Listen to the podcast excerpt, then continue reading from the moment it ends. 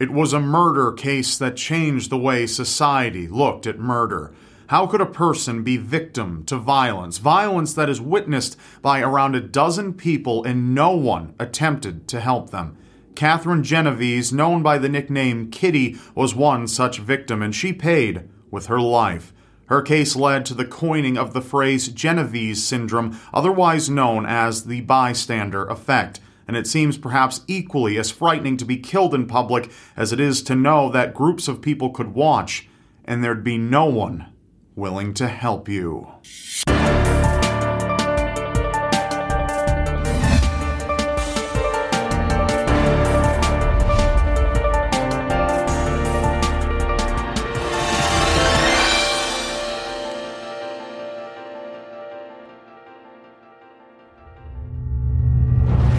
Kitty was born in 1935 in New York City to an Italian family and had four siblings, of which she was the eldest. She lived in Park Slope, a prominently Italian neighborhood in Brooklyn. As the oldest child, she had a lot of responsibility, which she took on gracefully. She was known to be incredibly mature for her age, very self confident and optimistic. She was the kind of girl destined to go far in life, or so her loved ones hoped. Kitty ended up finding love and getting engaged as she graduated high school, but her family was moving away to Connecticut, ironically because her mother had witnessed a murder and didn't feel safe in the city anymore. To continue to prepare for marriage, Kitty remained behind in the city and was married in 1954. However, the love didn't last and the marriage was soon annulled before the end of that same year. Kitty worked to get her life back towards something more normal after the separation and moved into an apartment in Brooklyn. She took on a number of clerical jobs, none of which she enjoyed doing. By the end of the 1950s, Kitty had taken a job as a bartender. She did well in this position and moved up to manage Ev's 11th hour bar in Queens. She also had an apartment in the Kew Gardens neighborhood of Queens and had met a new love interest, a woman named Mary, who Kitty had met in 1963.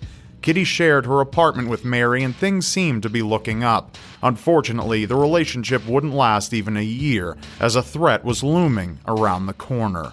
The same type of violence Kitty's family moved to get away from would find its way into Kitty's life and snuff it out in the form of a heartless predator.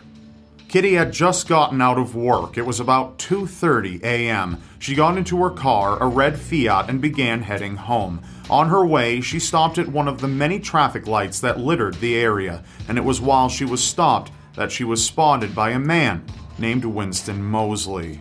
It took Kitty 45 minutes to get home that morning. She parked her car by the railroad parking lot Kitty's apartment door was located in an alleyway at the rear of the building, which was the perfect place for an attacker to strike. She was parked about 100 feet away from her apartment door when she noticed Winston approaching her with a large hunting knife firmly in hand. Fear and panic overwhelmed her. She began running for the door as Winston chased her, and he quickly caught up and sent the blade of his knife thrusting into her back two times. The blade shot deep into her body and tore into her organs. Kitty managed to cry out for help, saying, Oh my god, he stabbed me. Help me. A number of witnesses heard the cries, and one neighbor shouted at Winston, saying, Let that girl alone. Winston, now knowing he'd been seen, ran off into the night, and Kitty struggled slowly, painfully, to get to her apartment door while blood flowed freely from her wounds. What happened next is considered incredibly bizarre for a civilized society. Kitty made it to the door in a small hallway at the end of the building, only to find it locked, and she collapsed onto the ground and lie there for 10 minutes without anyone coming to her aid. But eventually, a man did enter the hallway, wearing a wide brimmed hat which kept his face hidden in the shadows. Much to Kitty's horror, it was Winston again. He had returned to finish what he'd started. Witnesses watched him enter the alleyway and heard Kitty struggle as she tried to defend herself from his vicious stabbing. He punctured her numerous times with the blade and cut up her hands as she tried desperately to fight him off. Kitty was resilient and clung to life even after the second vicious attack, but the horror wasn't over. Winston tore open Kitty's clothes and raped her there, covered in her blood. He then stole $49 from her and vanished. The attack took around half an hour, and not a single person, not a neighbor nor an officer, came to her rescue. Eventually, a neighbor did come to see what was going on after the attack was over. Without knowing if Winston had fled already, she approached Kitty as she was taking her last breaths. She held her in her arms and tried to comfort her the best she possibly could. A few minutes after the final attack, another witness called police, who arrived within 10 minutes after the call was made. Kitty was picked up by ambulance at 4:15 a.m. and died before she reached the hospital. Her body was buried in a family grave in Connecticut, in the town her family had moved to in order to escape the kind of violence that claimed Kitty's life. While some sources claimed upwards of 38 people had witnessed some part of the attack, police investigation found around a dozen people who had witnessed at least part of the attack and didn't think to help because they believed it was perhaps a lover's quarrel and it was best not to get involved, among other reasons like thinking they were possibly both drunk. It had become known that a lot of news sources had reported erroneously on Kitty's murder and had over exaggerated the incident to make the onlookers look even more unwilling to help than they actually were. Still, the case made headlines for how long it took for any person to actually act in order to help Kitty. Winston Moseley wasn't captured for six days, and it was possibly only because he was caught burglarizing a house. He had no prior criminal record and was married with three children. While in custody, he confessed to Kitty's murder. Police wondered why he would just suddenly throw himself into a life of murder and crime, especially when he had a family. He said he just wanted to kill a woman. They were easier and didn't fight back, he claimed. He quietly got out of bed the night of Kitty's murder, careful not to wake his sleeping wife by his side. Creeping out of the house and getting to his car at around 2:30 a.m., he went out cruising for a victim. That's when he encountered Kitty. Winston was rather chatty with police, openly admitting that he had murdered and sexually assaulted two other women and had committed 30 to 40 burglaries and an undetermined number of rapes. He was a very disturbed individual, to say the least, and a psychiatric evaluation suggested that Winston was also a necrophile, a person who has a sexual attraction to dead bodies. Winston attempted to plead not guilty by reason of insanity, but the jury wasn't buying it. They took seven hours to deliberate and found Winston guilty. Four days later, at his sentencing, Winston received a death sentence for Kitty's murder alone. Winston was expressionless as the sentencing was read to the courtroom, which erupted partially into applause and cheering. The judge was against capital punishment, but this didn't stop him from agreeing with the sentencing. He told the court that he didn't believe in capital punishment, but when he sees a monster like Winston Moseley, he wouldn't hesitate to pull the switch himself. But Winston wasn't given an opportunity to argue his medical insanity during the sentencing hearing, and he had only been determined to be legally sane in the trial. Because of this, his death sentence was reduced to life in prison. But Winston wasn't finished living his deplorable lifestyle, and he wasn't going to let prison stop him so quickly. In 1968, Winston injured himself purposely and had to be transported to a hospital in Buffalo, New York for minor surgery.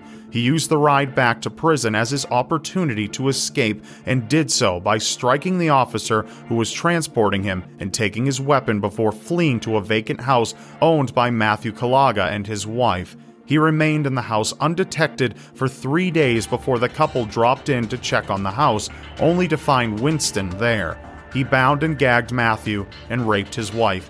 He then fled the house, took their car, and was gone.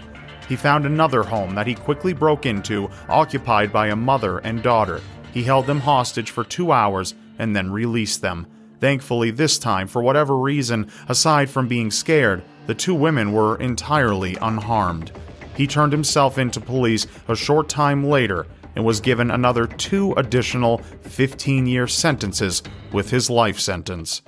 Winston went on to participate in the Attica prison riot, one of the most noteworthy prison riots in history, where a number of prison officers and other employees, along with inmates, were killed. And in 1984, shockingly enough, Winston was up for parole. During his hearing, he tried to get the parole board to accept a different perspective on criminals, a more warped perspective.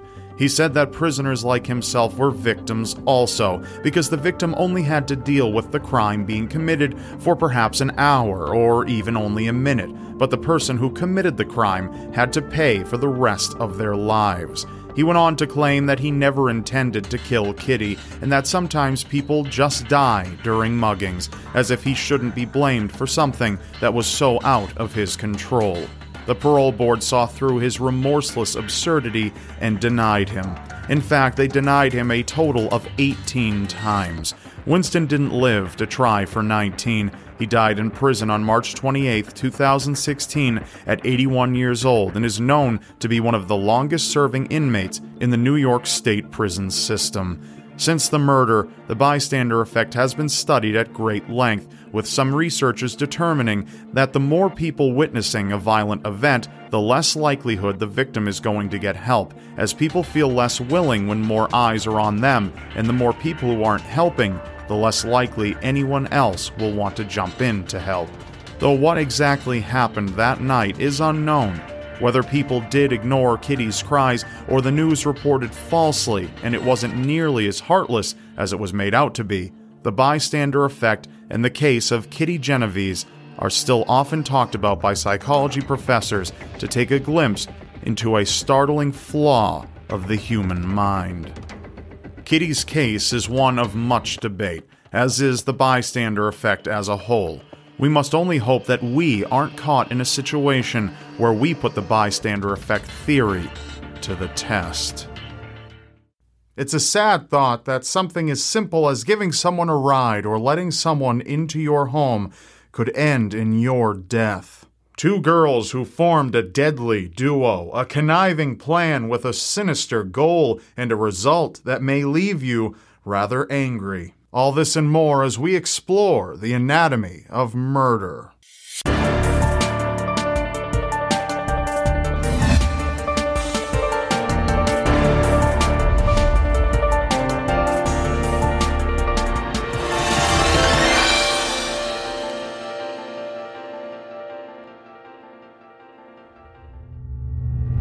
Anna Brackett was an 85 year old retired seamstress living in a community called Auburn Greens in Auburn, California. She was not only a loving grandmother, but a loving great grandmother, and was known for being tremendously loving, kind, and generous. It was June 14th, 1983, a hot, sunny day.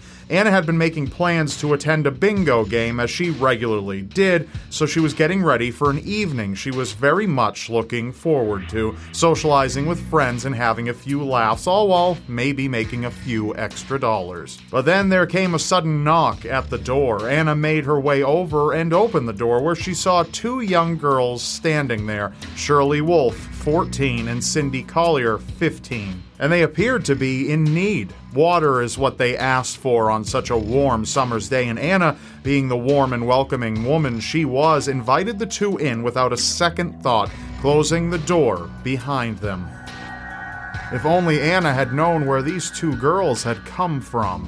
Neither girl had a pleasant life. Shirley Wolf had been in and out of foster homes ever since her father got put in jail for raping her. Her father would rape her sometimes three times a day, and once she reached puberty, bought her birth control pills to keep his horrible acts from having any further consequences. She had to testify on the stand against him, and from there, her life continued to be rather messy. At her most recent foster home, she got into a physical altercation with another girl after accusing her of stealing her makeup. For this, Shirley was sent to a juvenile detention center where she met up with Cindy Collier, a girl with her own unfortunate past littered with criminal activity and sexual abuse, which landed her in the same place. The two girls immediately hit it off and hatched a plan to escape, which they did very soon after.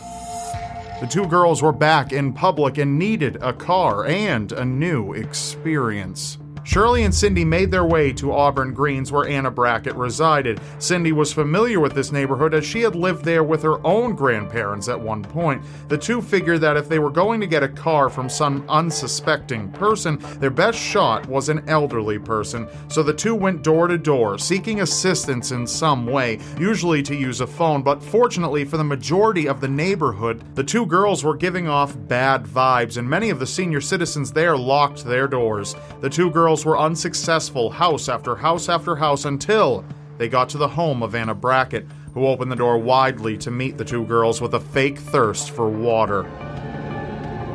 The moment Shirley and Cindy saw Anna, they knew that she was their target. The two girls stepped inside and Anna got them refreshments, sat them down on her couch, and chatted with them politely for over an hour. While Anna laughed and told stories, Shirley and Cindy did their best to play along, pretending to be amused, but really just biding their time before they launched their plan to steal Anna's car. If only that's how far it went. Eventually, Anna got a phone call from her son who was going to provide her with a ride for bingo and would be arriving to pick her up soon. Shirley and Cindy looked at each other, knowing that their window of opportunity was closing quickly with the arrival of Anna's son. So Shirley rushed to Anna once she had hung up the phone, clutched her throat, and slammed her down. Anna screamed in pain and confusion as her 85 year old body hit the solid floor.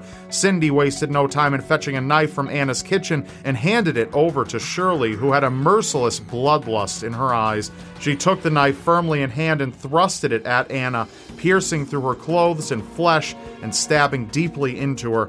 Anna howled in agony, begging Shirley to stop, exclaiming repeatedly, I'm dying, I'm dying. Shirley replied with one word as she stabbed ruthlessly Good.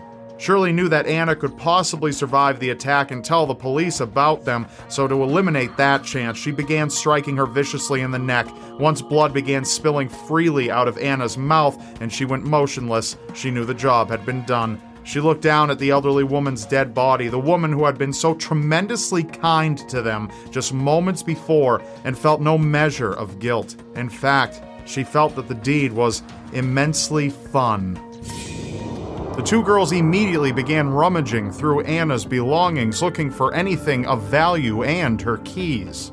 They did find a set of car keys, but Anna's car wouldn't start, so the two were forced to flee on foot, having killed Anna for practically no reason whatsoever. As they ran down the side of the highway, Anna's son passed them in his car, thinking that two girls being on the highway like that was a foolish idea. Little did he know that they were the ones responsible when he came upon his mother, who had been stabbed 28 times. The girls' carelessness was a big part of their undoing. While police didn't believe two young girls could have committed such a heinous crime, the witness reports from others in the community, others who recognized Cindy from when she used to live there, led the police to investigate Shirley and Cindy anyway. At questioning, Cindy remained cool, calm, and collected, while Shirley almost immediately spilled the truth about what had occurred that day. When police confronted Cindy with Shirley's full blown confession, Cindy just laughed. The two were considerably proud of what they had done and felt not an ounce of remorse for it.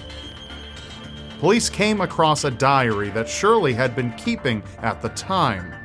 They noticed that much of the diary was illegible, but there was one very clear entry dated the exact day that Anna had been brutally murdered. It read, Today Cindy and I ran away and killed an old lady. It was lots of fun. The case was certainly closed. The two girls went on to be sentenced for their crimes sometime later. Cindy received 12 years in prison for her role in the crime, while Shirley received a mere 11 years in prison for fulfilling the brutal murder of 85 year old Anna Brackett. Both girls have since been released. Cindy is known to be a law abiding citizen now with a family of her very own, while Shirley continued on a criminal path after her release and has been arrested a number of times, but has reportedly been attempting to turn her life around.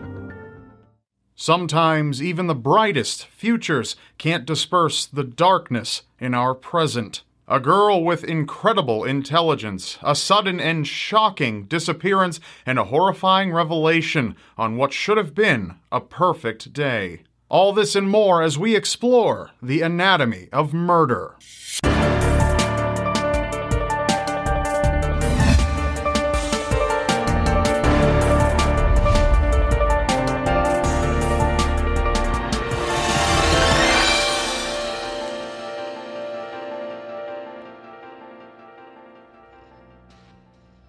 It was December 13th, 2009, and it should have been something so much better than what it was. Investigators swarmed through 10 Amistad Street, a research facility on the campus of the world renowned Yale University. The inside of the facility was littered with security cameras and locked doors, which required Yale University ID cards to get through. It seemed like a terrible place to commit a murder with such heavy security and so many restrictions. But here the investigators were, searching desperately for the whereabouts of Annie Le, a Yale student who had vanished just five days prior. The disappearance shocked the community, and Yale put up a $10,000 reward for any information leading to the whereabouts of Annie. The only indication of her presence in the research building was security footage of her entering the building, but no footage of her ever coming out so investigators felt it was a safe bet that Annie was still somewhere inside.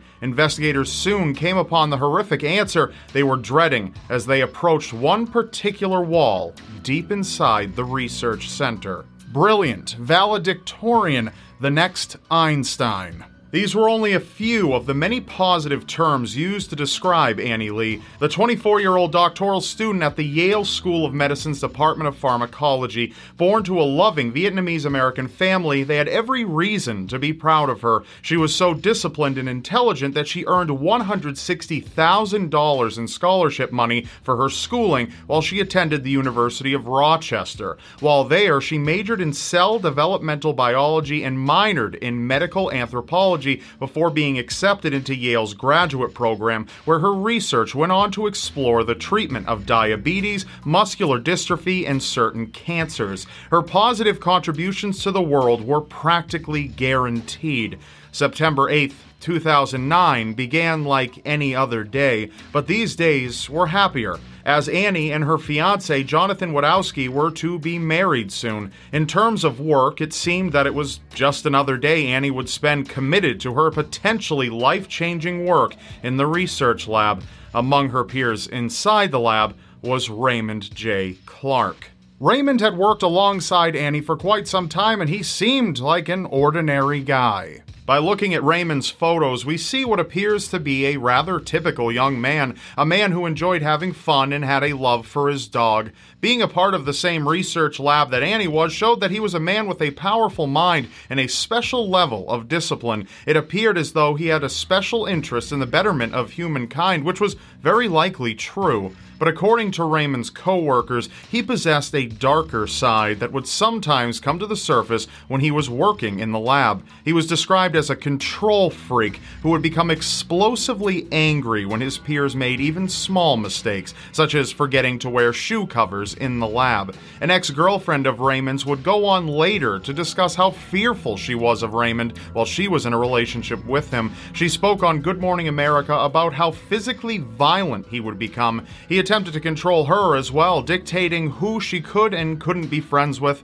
He would even control the volume of her voice or how much she spoke. The overpowering and controlling behaviors mixed with his inability to control his rage was a recipe for disaster. It's not entirely clear what occurred that day in September. Annie walked into the building and assumingly got straight to work. When night came, Annie's housemates were concerned, so one of them made contact with police, and Annie Le was officially considered a missing person. The search began as the window to find Annie safe and sound would be closing fast if it was still open at all. After the police had discovered that the security cameras never captured Annie leaving the building, they shut the entire building down. They searched the building and the Hartford dump where Yale's garbage is incinerated, hoping to find any clue to Annie's whereabouts. The FBI, New Haven Police Department, and the Connecticut State Police all teamed together to locate her, and five days after she was reported missing, investigators approached a small utility entrance to a wall in the lab. Fearing the worst, they accessed the small, cramped space inside the wall